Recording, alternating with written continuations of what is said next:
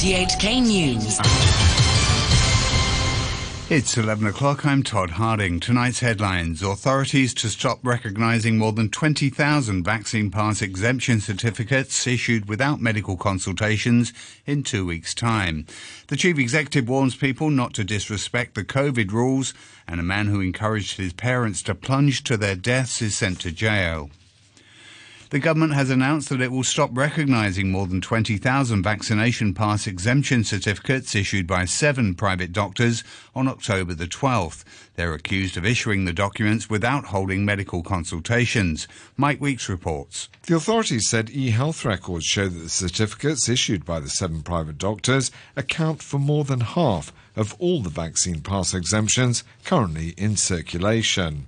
Patients who hold them are urged to consult other medical practitioners.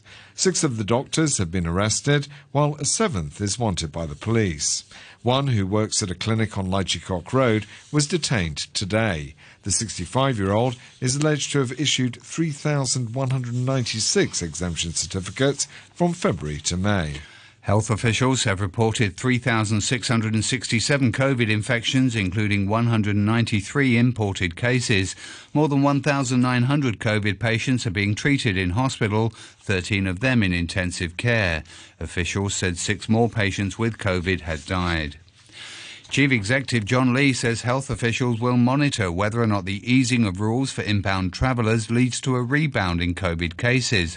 Speaking ahead of his weekly Executive Council meeting, Mr. Lee said scrapping hotel quarantine was a big change and it had to be dealt with carefully. He also warned against disregarding the COVID rules. We have to condemn this non compliance because it affects every one of us. It affects my plan of looking at possible new areas where we can allow more free activities. We have to monitor the situation, be pragmatic, be careful, so that there will not be a rebound of cases which will destroy all the pathway to maximizing activities in society. At least one person has died in a five vehicle crash in Kwun Tong, leaving five others injured. A 65 year old male pedestrian was sent to the United Hospital where he was pronounced dead. The police said they received a report of the accident at around 9 pm when a truck crashed into the metal gate of a bank. The back of a minibus was also severely damaged. Officers said the drivers of the minibus and the truck, as well as three passengers in the truck, were injured. The High Court has jailed a man for five and a half years after he admitted to aiding and abetting the suicides of his parents in February last year. The court heard that the 43 year old defendant, Lau Ka Wai, had been addicted to gambling and was debt ridden for years. His parents had sold their flat and borrowed from others to help him pay off the debt. The three of them decided to end their lives together, but Lau changed his mind after his parents plunged to their deaths from the top of a building in Yuen Long. Hong Kong Science and Technology Park says it's done its best to help a recycling firm which is set to lose its factory at a Yuen Long industrial estate that's being developed into a high tech park.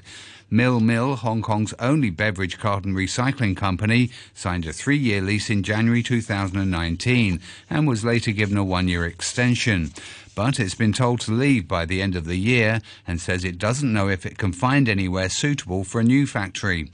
Albert Wong is the CEO of Hong Kong Science and Technology Parks. We need to balance between different kinds of sectors, stakeholders, including development of the InnoPark, which is a long-term development plan for Hong Kong, which is a very important part of the whole development of Hong Kong. And that is why we work with the Environmental Bureau together with Innovation Technology Industry Bureau to make it a good future for Hong Kong, including green tech.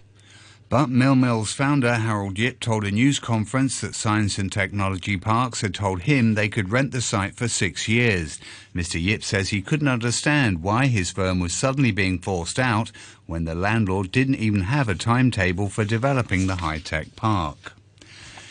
To the weather forecast, it'll be mainly cloudy with a few showers. Sunny intervals tomorrow with temperatures in the region of 27 to 31 degrees and moderate to fresh easterly winds strong offshore at first.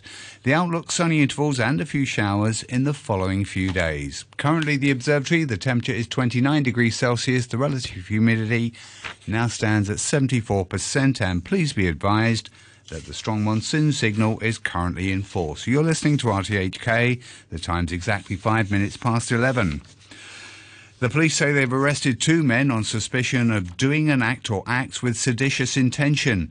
They allege that the men, aged 18 and 29, published social media posts to spread messages to promote feelings of ill will and enmity, enmity between different classes of the population and incite the use of violence. They added that they've seized some electronic communication devices from the men's homes. Overseas, thousands of people, including dozens of world leaders, have attended the state funeral of the former Japanese Prime Minister Shinzo Abe, who was shot dead in July. Mr. Abe's widow carried his ashes into the Budokan Arena in Tokyo as a 19 gun salute sounded. The Vice President of the United States, Kamala Harris, paid this tribute to Mr. Abe. There has been much that has been said in honor of his role of leadership to Japan, but also to the United States. Uh, it was he who coined the term of free and, and, and, and open Indo Pacific. And as a member of the Indo Pacific region, as America, we cherish those principles and we stand by them. The Philippines says it will stop the operation of offshore gambling firms and deport about 40,000 Chinese nationals who work in the industry. The announcement affects nearly 200 companies. The BBC's Laura Bicker reports from Manila. Police in the Philippines claim that most kidnapping cases in the country took place in areas where offshore gaming operators and casinos were located, and most of the victims were Chinese nationals. Officers have been ordered by the Justice Ministry to carry out surveillance on sites. The sector emerged in the country in 2016 and grew quickly as operators capitalised on liberal gaming laws to target customers in China where gambling is banned.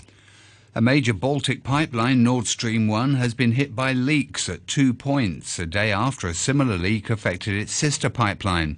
Neither is currently in operation. Danish officials say such leaks are extremely rare.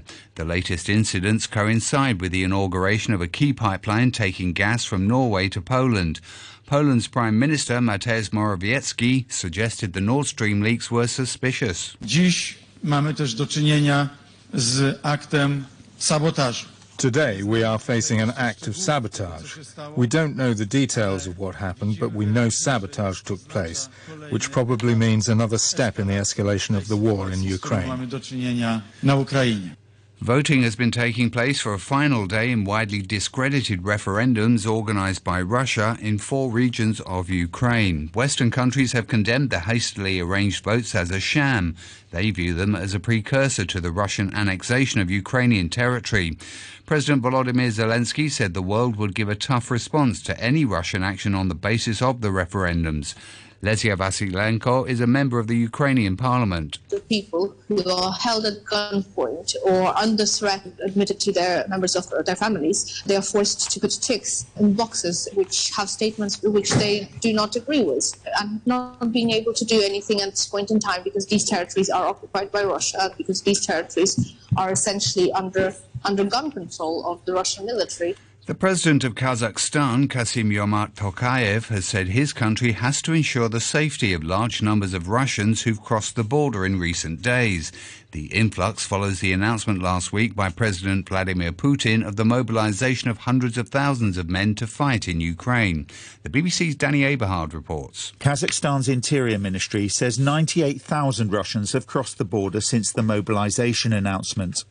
President Tokayev said the situation was difficult but wasn't a crisis. He's described it as a humanitarian issue, promising to take care of Russians who, he said, were fleeing a hopeless situation. His comments are unlikely to go down well with President Putin, who stepped in with troops earlier this year to help prop up Mr. Tokayev's government at a time of serious unrest. Mr. Tokayev opposes Russia's war in Ukraine. Protests in Iran demanding greater personal rights and freedom are continuing for a 12th day, despite efforts by the authorities to stop them. An Iranian human rights group based outside the country says at least 76 demonstrators have so far been killed. The BBC's Kasra Naji has this report. There are signs that widespread protests throughout the country has stretched the security forces to the limit. The head of the judiciary is seen on one video on social media speaking on the phone saying the riot police have not had much sleep night after night. There are also reports of serious doubts about the security forces about engaging with the protesters. On one video, the commander of the riot police in the capital is telling his men to fight the protesters just as the Iranians fought the invading Iraqi forces in the 1980s war. A study says more than a thousand species of palm trees are at risk of extinction. Scientists at the Royal Botanic Gardens at Kew in London used artificial intelligence to assess risks to the entire palm family, from tall trees to climbing plants. The study has designated priority regions for their conservation, including Madagascar, New Guinea, the Philippines, Hawaii, and Borneo. Dr. Steven Bachman is the lead researcher. So the study reveals that we can utilize technology like artificial intelligence and machine learning to estimate extinction risk of plants, in particular palms. And we use that data to estimate that just over 50% of palms are threatened with extinction. That's really important because these species have a particular role in ecosystems and they're extremely useful to people. NASA scientists have deliberately crashed a spacecraft into a small asteroid, aiming to push it off course. The DART mission is the first test of a technique which could one day be used to defend Earth from a hazardous approaching asteroid. The BBC's Rebecca Morelle explains. The collision took place 11 million kilometres away, with cameras on board the spacecraft beaming images back to Earth. The asteroid, which is called Dimorphos, at first appeared as a speck of light. Then the rocky world grew ever larger as the spacecraft closed in. Finally, the feed was lost entirely as the probe smashed into the surface and was destroyed. This impact should change the speed of the asteroid by just a fraction, less than a millimetre per second. But over time, this should be enough to alter its orbit. And the team will now use telescopes here on Earth to establish whether this is the case. One of the mission's engineers, Dr. Elena Adams, described how she felt as she watched the collision. Terror and joy at the same time because we, we saw that we were going to impact. We this asteroid was coming into the field of view for the first time. We really had no idea what to expect. We didn't really know the shape of the asteroid, but we knew we were going to hit. So I think all of us were kind of holding our breaths. I'm kind of surprised none of us passed out, actually. Today's big business story Britain's Finance Minister Kwasi Kwarteng is under renewed pressure to restore investors' confidence and soothe their fears about the country's financial stability after a fall in the value of the pound. From Singapore, here's the BBC's Suranjana Tewari. The financial world has been watching markets in Asia nervously. The pound has steadied, but investors are still on edge about the consequences of the government's tax cutting mini budget.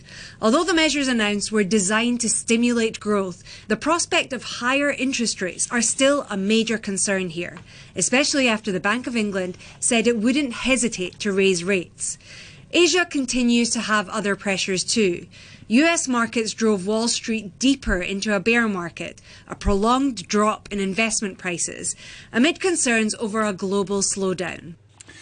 And in sports news, boxing's WBC heavyweight champion Tyson Fury says he no longer wants to fight Anthony Joshua after a deadline set for his opponent to sign a contract passed yesterday.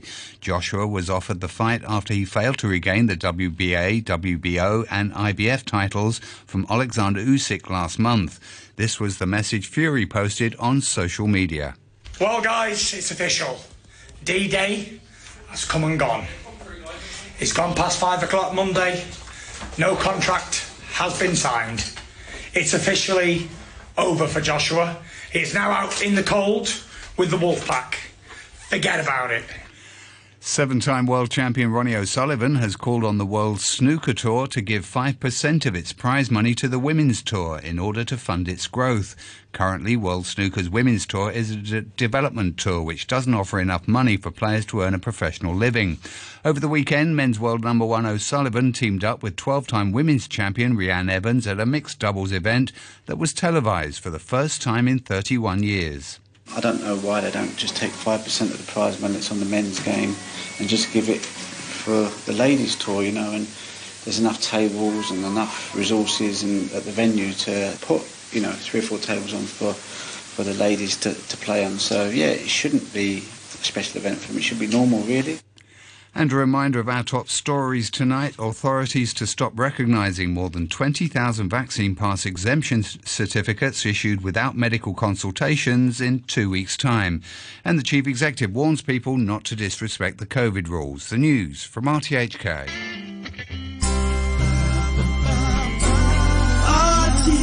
RTHK Radio 3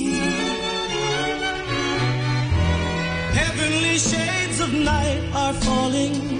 It's twilight time. Out of the mist, your voice is calling. Tis twilight time. When purple colored curtains mark the end of day, I'll hear you, my dear, at twilight. And here in Hong Kong, of course, we've just about finished our Tuesday, just 45 minutes left. And if you've had a bit of a hard day, you just want to relax and take it easy, you've come to the right place. Music between now and midnight from an old time. And the first one to get us going tonight is Matt Monro. Together at last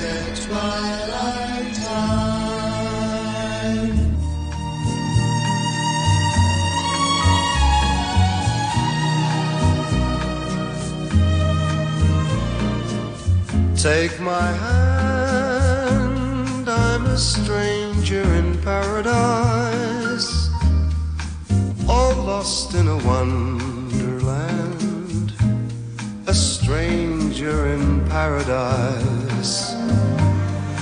If I stand starry eyed, that's a danger in paradise for mortals who stand beside an angel like you. I saw your face and I ascended out of the commonplace into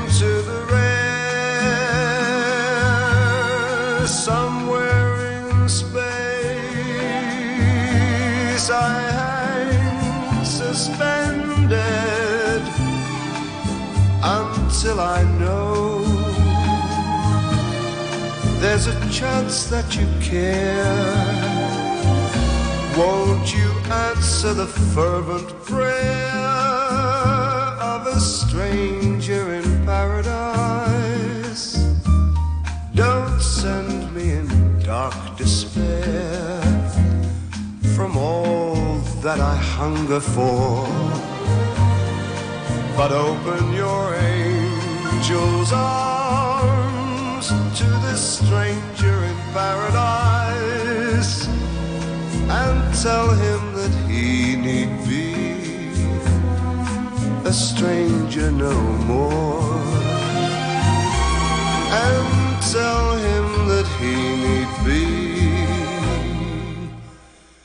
a stranger no